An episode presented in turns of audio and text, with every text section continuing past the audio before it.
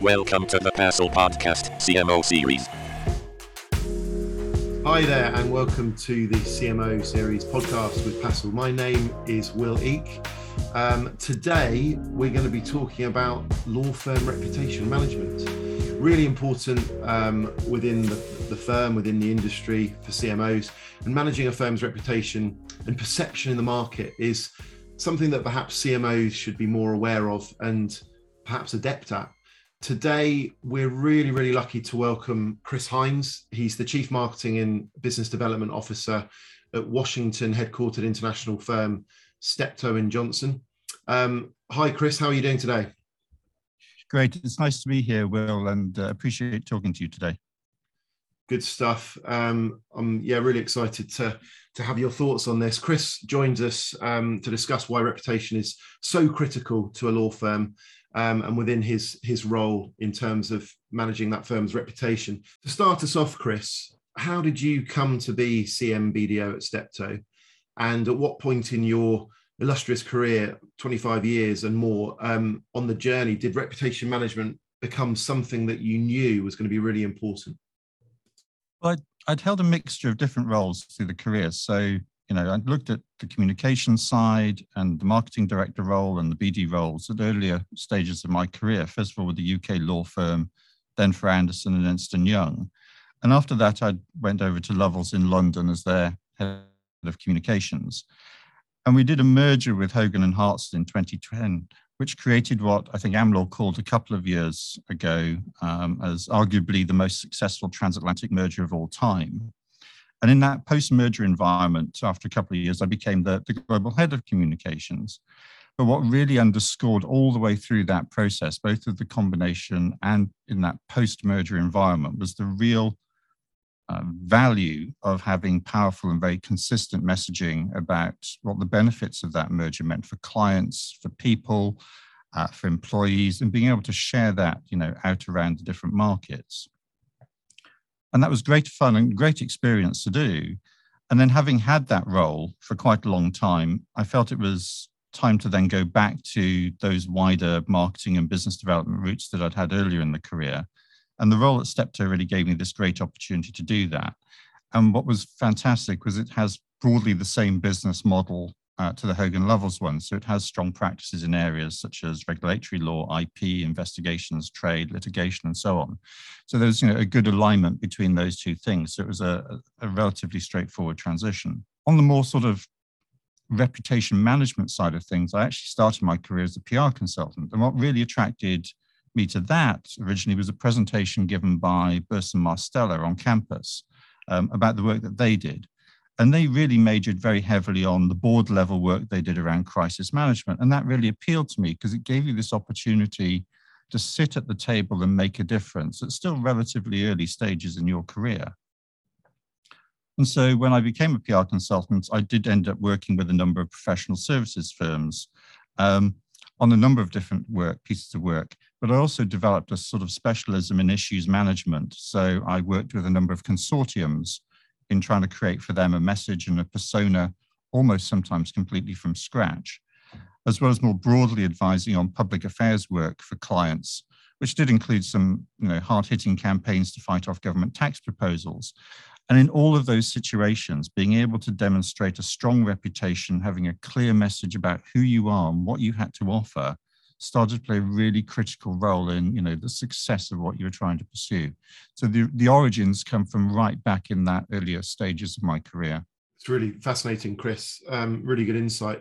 And yeah some real specialist expertise that you've sort of carried through. That's yeah really interesting stuff. I suppose the next question really that links into that and and help me and the listeners understand this is what, what do you see the real difference between brand and reputation being I think ultimately they're very close. I mean, they're almost interchangeable, um, but there are differences between them. And the, the degree of nuance in terms of that difference, I think candidly depends on how much of a, a marketing purist uh, you actually want to be. So if we look at, say, some of the work by done by uh, MIT Sloan, I read something there that says, you know, brand is arguably focused more on the, the promise uh, that you provide to your customers or your clients and how that is perceived by them. So it's really focused on that one particular audience. And that sort of is a very single lens through which you are viewed as an organization.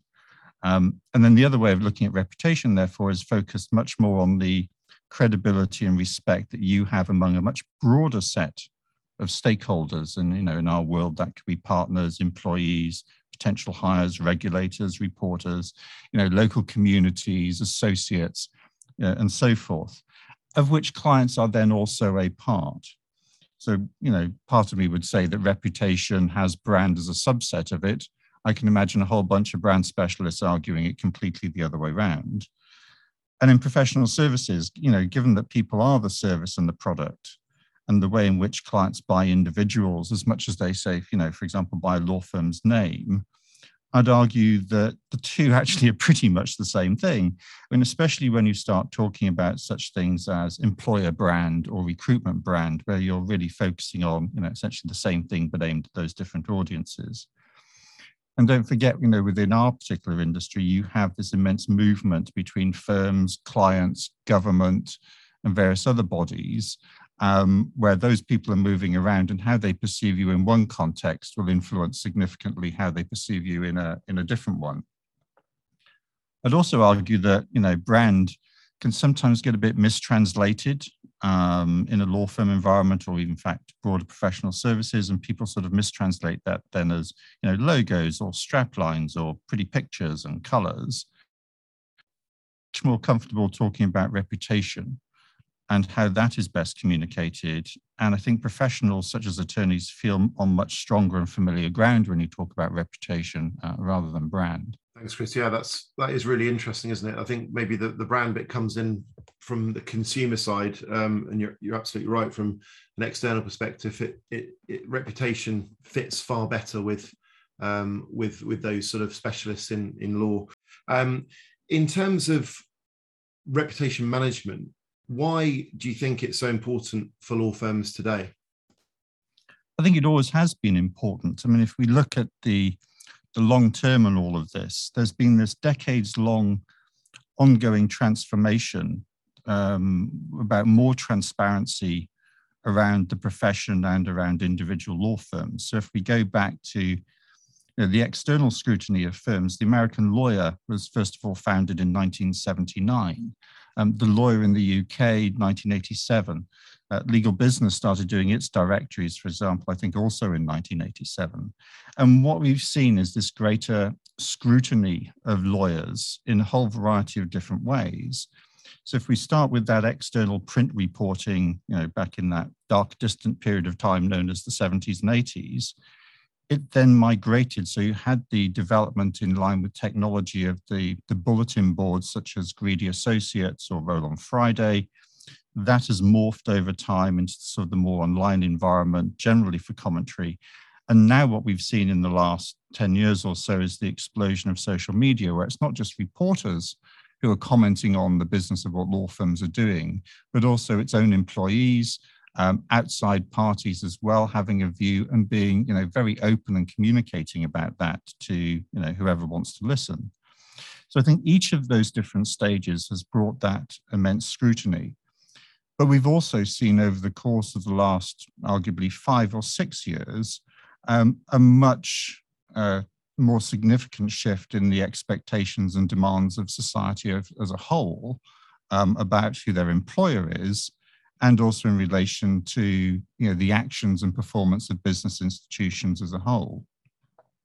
And you can see that in some of the data which is out there. So um, Edelman uh, produces its trust barometer, and their 2021 uh, trust barometer said, for example, that employees expect their employers to take a stand on social and business issues.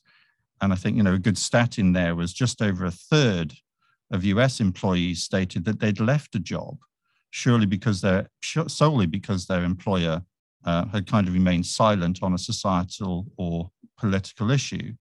There was a different study also on social justice, which uh, Porter Novelli did again in 2021, where you know, more than half of employees uh, said that they hold their employer to a higher standard than other companies when it comes to addressing social justice issues. And this is new territory for law firms. It's not an area which they have uh, often gone into um, for a whole range of different reasons. Um, and I just want to sort of pick up the one sort of other thing on this from the Porter Novelli study, which is that silence can have consequences. So six out of 10 Americans said it was no longer acceptable for companies to be silent on social justice issues. And another half saying that they assume that companies that remain quiet on social issues simply just don't care. And law firms aren't immune to this. I mean, we're part of that business community, we're part of the employer community. And I think that dynamic was really um, starkly illustrated in 2020 with the death of George Floyd and the uppouring and outpouring of, of commentary and, and views expressed around racial injustice here in the United States. And I think firms are broadly caught a bit on the hop in terms of what was expected of them in that context. And that's because, yes, they have diversity and inclusion and equality programs. And yes, people were genuinely appalled, like everybody else, at the killing. But what they were not comfortable with was saying so out loud, both to their people and the wider market. And I think partly because, you know, there's a view, it was self evident that this was appalling. Uh, and partly because sometimes taking a public stance is inherently alien to the firm. But what was missed in all of that, I think, was this very strong desire that was felt from minority groups for their employer, who is perceived to have real power, to publicly support them in a time of crisis against in a situation of feeling powerless. And firms got there eventually, but it took, I think, several days for the magnitude of what was happening to sink in and for those expectations from employees and others to actually crystallize and for that to be recognized and therefore, therefore, therefore to be, you know, form of both internal and external statements of support and comment. So I think there is this sort of shifting dynamic um, within society as a whole around what is expected of, of law firms. But then we get into a slightly different piece of territory on that. Um, and that's actually that law firms are not just any other business, though uh, their reputational perspective and their challenges are actually very different to other professions, let alone corporations. And th- this is where they occupy a, you know, quite a unique environment um, in society and in other aspects. And that is around upholding the rule of law and operating within its framework, as well as acting in the best interests of the client. And you can't really have a functional democracy without these. And that creates occasional these friction points um, between the profession and society, especially in periods of you know intense societal or cultural debate or change. Um, and I can give you an example of that. Had a situation um, in the previous part of my career where there was a piece of investigations work that was being carried out for a client around the behavior of some of those clients' employees and whether they'd taken bribes or not. And the work the firm did resulted in an immense amount of scrutiny and actually public criticism because the work was viewed as political and it was perceived as having resulted in a whitewash because there were no prosecutions at the far end. And this put the firm in a bit of a position because actually the work that had been carried out, the internal investigations that had done, had not cleared the employees of anything at all, but had in fact recommended that they face a disciplinary hearing, which they did. And it was the disciplinary hearing that then cleared them of any responsibility. And any form of criminal investigation and prosecution was actually the responsibility of the police. It's not the responsibility of the law firm. But the firm itself was being targeted as being responsible and accused of fundamentally not doing its job. And that's where these misexpectations start to come in place. And the firm found it actually really difficult to defend itself because the work was confidential and subject to client attorney privilege. And when it said that it was being accused of hiding behind those things, it's again quite hard to argue back, other than simply falling back on, you know, these notions of professional ethics and the responsibilities that you have to your client. And that's where you play a slightly different role in society to a traditional corporation. But what was also I think, quite disturbing in that particular case was a strong allegation that the firm itself was corrupt and that there was simple guilt by association with the client. And that sort of uh, logic, frankly, is medieval. um, as well as being fundamentally flawed. Lawyers are not their clients, but they have responsibilities to act in their best interests. And also, let's be, you know, quite pragmatic about this. You know, firms act for corporates and for individuals who are not popular, and society knows that, and it recognizes that, and it accepts it. I mean, I read a, a Reuters piece last year about some of the departures from Boies Schiller, and there was speculation in that piece that it was work for Elizabeth Holmes and Harvey Weinstein, which had acted as the catalyst uh, for those departures.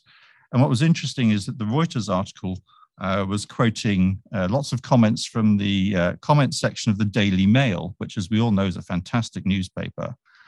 Um, and there, the newspaper had, you know, quite surprisingly, found a lot of recognition um, by members of the public for the fact that lawyers have a duty to represent their clients and that some of those will be unpopular.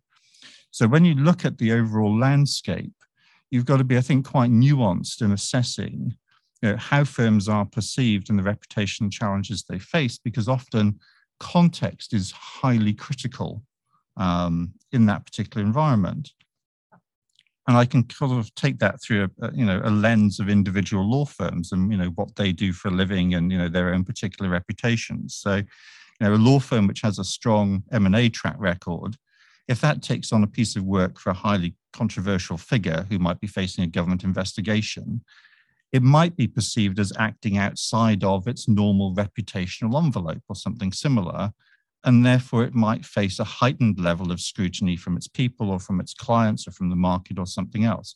And that's because what it's doing isn't aligned with what is normally expected of it or how it's perceived to normally behave. Whereas a firm which has, you know, a very, very strong white collar crime and fraud practice and reputation, if they take on a highly controversial figure, then that is seen as maybe acting within its reputational envelope and expectations, and therefore doesn't gather that same level of scrutiny, either internally or externally. I think a partner I, I worked with once phrased it up pretty pithily. Um, and they said, you know, if you want to do top tier work, then don't be surprised if you face intense scrutiny for it. That's part and parcel of doing business. And I think law firms recognize that and they sit in this very unique position compared to um, other businesses and other organizations that operate uh, within commerce and society. Yeah, it's a fine line. We, we often hear that uh, from from law firms. You know, we've we've got this ESG sustainability uh, area that we've we've set up, and then you actually, you know, again, you look at some of the client base, and it's uh, they're actually representing, you know, BP, Shell, that sort of thing. So, good points there. I think the the other thing that sprung to mind as well, many things spring to mind with, with that amazing answer, was actually I, I, was at an event a month ago and a, a, CMO top 50 law firm in the UK, she sort of said, we know we're doing well in our roles on reputation if our lawyers aren't written about in Roll on Friday, which is sort of the, the tabloid uh, on, on a Friday that comes out in the, in the law industry, which I found quite quite amusing. Um, in terms of how reputation management should work in practice, um, in within a law firm, is it a function uh, do you see it as a team or, or something else, Chris? I think it works at a number of levels and it sort of works in a number of different, you know, multiple directions, given that sort of very all embracing uh, definition of reputation that we, we spoke about earlier. I think fundamentally what it comes down to is a mindset. And that mindset is owned by, you know, everybody within the firm. I don't think it sort of lives in one particular bucket, although some of the tools that may get used do get allocated out. Um, and when we talk about this notion of reputation as a major asset, it also stands hand in hand about being very clear about the values of the organization uh, and what it stands for. And those two things working together, they're really the central aspect of the management and leadership of the firm. I mean, those two things sit very, very closely to the very top of the agenda for uh, most law firm leaders that I've worked with over the years. And with that, I think fundamentally, when you're talking about the, the management of reputation for a law firm, it does come back to values and being prepared to live to those values and then take actions against those that repeatedly and flagrantly breach those values. Otherwise, what's the point in having them? And if the action that is then taken um, is transparent as to the why, everybody then has the right context for you know, how the firm views itself, how it views its reputation, how it views the way that it works, you know, with society and with its clients and with um, potential recruits and everybody else. And that then drives confidence in leadership that you know the right decisions are being taken to protect the reputation of the firm, to uphold its values and everything that it stands for you can then add you know different layers in there in terms of well the pr team might work with a particular group of stakeholders like reporters the recruitment team work with maybe you know laterals or associates coming in or business services professionals that are being recruited into the firm. But fundamentally it boils back down to having a clear sense of what your values are being able to articulate that as a message and then putting in place the programs that address each of those different audiences and stakeholders that reflect those through and when those things get challenged, taking the appropriate actions to either course correct or to reinforce the values and say, no, these are the things we stand for. And equally, these are the things we won't stand for. What does actively managing the firm's reputation look like in practice? Um, and what actions should the firm be taking day to day?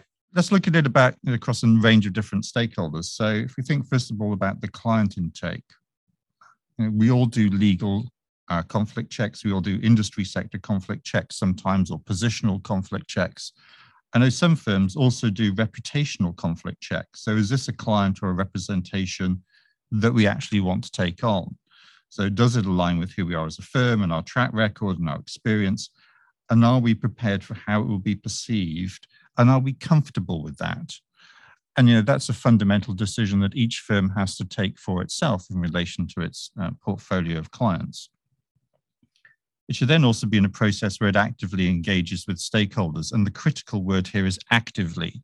Um, every firm has passive engagement with its stakeholders. Every firm will have a brand, every firm will have a reputation. The question is whether it takes a proactive step um, to engage uh, with its different audiences, both internally and externally. So, you know, there have to be discussion forums with partners, with your associates, with the business services teams. Leadership needs to be available to talk about what the organization is doing, what it stands for, what its values are, how it sees its reputation, and what it expects of its people in return. It needs to have a program, for example, of media engagement, of recruitment consultant engagement, of law school engagement, of regulator engagement, even where appropriate, and to do so you know, on a very regular basis. So this is a conscious and strategic decision to engage, you know, with all of those different groups. And in doing so, it should be explaining you know, the why it does something as well as the what it does in terms of its actions. Because I think providing this context and showing the underlying logic and rationale of, of, of the decisions that you take as a firm helps everyone really understand both the situation and the mindset and position of the firm on you know whatever is the relevant topic that's you know relevant at that point in time for that day. And over time that builds trust and it demonstrates a willingness um, to engage and to listen. And what we've seen you know we talked earlier on about you know, the long-term trends that we we recognize is that requirement for speed of response and a transparency is being constantly accelerating over the last 25 to 30 years. So if I go back, you know, to the very beginning of my career, for some of the legal publications that we were dealing with at that point in time, who were providing that scrutiny of the profession, they were on a weekly deadline. Well, that kind of gave you quite a bit of room to maneuver in terms of working out sometimes what your answer was going to be to some of the questions that they were posing. And it also gave you a bit of time, maybe a couple of days often, to work out what you then needed to do internally to communicate, okay, this is what's coming, or we've taken a position on this, and be able to share that with your partners and your employees on the basis of there being no surprises. That world is long gone. So, you know, that speed of response cycle has dramatically accelerated. So we went from print to online to the discussion forums, forums to the social media environment we live in today. And that cycle of speed can actually be, if you're not prepared for it and you haven't had that experience over that long period of time, sometimes quite overwhelming. But I think fundamentally the principles remain the same regardless of the speed. And that's to have a good understanding of who you are, what your message is, and be prepared to communicate it. So those reaction times have sped up, but actually what that means from a very practical point of view, ultimately is being much more certain about yourself and doing, frankly, more advanced planning so that you know you can plan things out, you can rehearse things, you can do occasional scenario planning, all those things which good law firms do around some of the reputational challenges uh, that they may end up facing. And then I'd also take us into sort of a couple of other areas. So ultimately, it's about using your judgment and experience because not what not everything which happens to you as a firm actually requires a major response. Sometimes the best approach is to not do anything at all, or to just simply wait and see how things evolve. Um, and that should, in fact, be an active decision. It shouldn't be a default or knee jerk reaction not to do something. It should be a conscious decision to wait and see, which is as valid sometimes as moving swiftly uh, to address a particular issue. And then the other thing I'd sort of throw into the mix on this is, you know, notwithstanding the the research I spoke about earlier in terms of social justice issues, um, on those social justice and other related issues of the day, be really careful um, to ensure that you are relevant to the topic and to the conversation that's occurring in society. Because if you are going to weigh in on any particular subject, then you have to be prepared to back that up with words, um, with substantive actions, um, because otherwise you're just a noise. Um, and if you're not part of contributing to the solution, then you know what was the point in saying and doing something in the first place? You're just creating additional you know noise for the sake of it. And there is a backlash backlash potential uh, that goes with that. I like yeah i really like that um, area that you're talking about constantly tweaking you know the values and and everything else to sort of follow with uh, you know involving everyone in, in internal stakeholders I, I, recently finished a book by this guy owen eastwood called belonging and he, he oh. basically talks about um, whakapapa which is like a, a maori belief that you sort of belong um, and he talks a lot about um, togetherness and how you can build that. So he goes into a lot of high performing teams or sometimes not high performing sports teams, and he sort of builds that whole uh, identity for them. And sometimes it's it's done on history, sometimes it's just done on you know what their common beliefs are. But he he, he talks about this point where he's like he, he doesn't understand where uh, firms, especially in business, sometimes outsource that part. You know it doesn't make sense. And you know you're you're talking exactly that. You're you're you're doing the opposite. You're building it from inside. And lots of firms miss that bit. And they they sort of say well you tell us what we're what we stand for uh, and then we'll try and impart that onto everyone else. It doesn't doesn't really work that way. Um, how can a firm diagnose if its reputation management is performing well or poorly? Um, it's sometimes hard to work out, you know, once you put that in place, how's it doing? You know, how, how do you gauge that? I think ultimately it is listening. So you get that feedback from the stakeholders, you listen to what they're saying. You know, you track the reporting, you track the social media engagement, you have employee engagement research, you listen to the associates committee, you listen to partners, and you have a very strong radar or antenna up to sort of take the pulse um, of what is going on around you and, and, where you're sitting. And as part of that, ultimately, you start to learn to tell the difference between something which is a, a one off blip of concern versus something which is slightly more systemic or is achieving some momentum or getting some real traction, either coming from an outside audience or from one of the internal ones and then you start to decide what your reaction strategy is or you know even going on the front foot.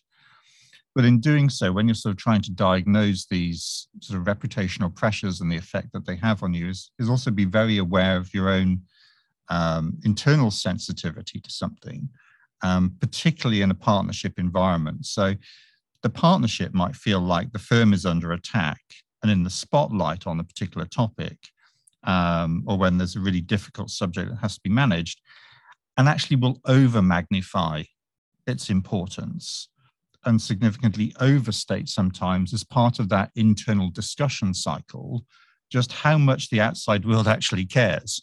Um, because you know what we will all see when we are the subject of something, you know, spotlight being applied to us, is we take it quite personally, and it, you know, there's a chance it sort of takes over our entire lives. Whereas from the outside world's point of view, it's like, yeah, what? No, no idea what you're talking about. You know, it's just not landed or got any traction with them at all, whether that's a client or the recruitment market or even reporters. So being able to take a, a judgment on this, um, you know, and being in a position where it's often the case that, you know, the outside world barely noticed and, you know, kind of rapidly moved on, having the information, so strong factual data, having the experience and having the ability sometimes to take, take external counsel um, on something like this in order to reality check what's going on uh, can actually pay incredible dividends.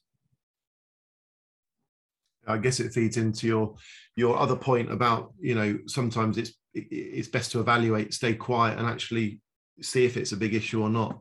Um, brilliant. Okay, Chris, this is uh, we're going to move on to um, more of a quick fire round now, um, and just I'm going to start off. Um, you've been traveling a bit recently, so maybe this leads into the first question. What's your favourite business and non-business book at the moment? Uh, favorite business book, uh, Liar's Poker by Michael Lewis. It just gives you an insight into a world which you know is now gone, but you can still see its echoes all around us. And I go back to that book over and over again for an entertaining read and some you know strong lessons about personal behavior. And then a non-business book, uh, I'd recommend Midnight Riot by Ben Aaronovitch. I won't spoil its contents, but if you read it, I think you might enjoy it. I'm writing them down. Um, what was your first job? Uh, I was a PR consultant at the very beginning at a firm called Charles Barker, which is now long gone. Uh, although technically, I was also a shelf stacker at 16 uh, for a local grocery store. So I'm not sure which of your jobs you'd like to pick on that one. Definitely the shelf stacker. Um, what makes you happy at work? Um, I think having a smooth running team where people actually interact well with each other and enjoy the work, um, and everybody knows what their particular role is and they integrate really, really well. Um, I have pretty much a zero tolerance attitudes towards infighting um, and politicians. That tends to not result in a happy experience for anybody. What are you listening to at the moment? And it doesn't matter if it's a podcast, could be could be music if you're if you're um, confident in your choices? um, I'm going to spare everybody my music choices, um, but I can recommend there's a podcast series called The Fall of Civilizations. Um, each one is about an hour long, but they go into how both ancient and semi modern civilizations have both grown up and then collapsed over a period of time. I think they're quite highly instructive and probably a warning for the complacent. Brilliant. And having done quite a bit of travel, where can you whittle it down? Where is your favourite place to visit? Iceland. There's nowhere else like it on the planet. It's planet. It's utterly unique, uh, and I'm going to be going back there later on this year. And you're not talking about the supermarket, I presume. Correct. uh, brilliant. Thank you, Chris. Finally, um, and we always like to ask our guests this for a sort of golden nugget at the end. Um, what one piece of advice or single takeaway would you give to the legal marketing community um, that we've got listening? Uh, I think listen to the smart people around you and be flexible in your thinking and never, ever, ever take it personally. Lovely, lovely nugget there. Chris, it's been an absolute pleasure. Thank you for your um, amazing insights today. Thanks, Will. I've enjoyed it. Appreciate it very much.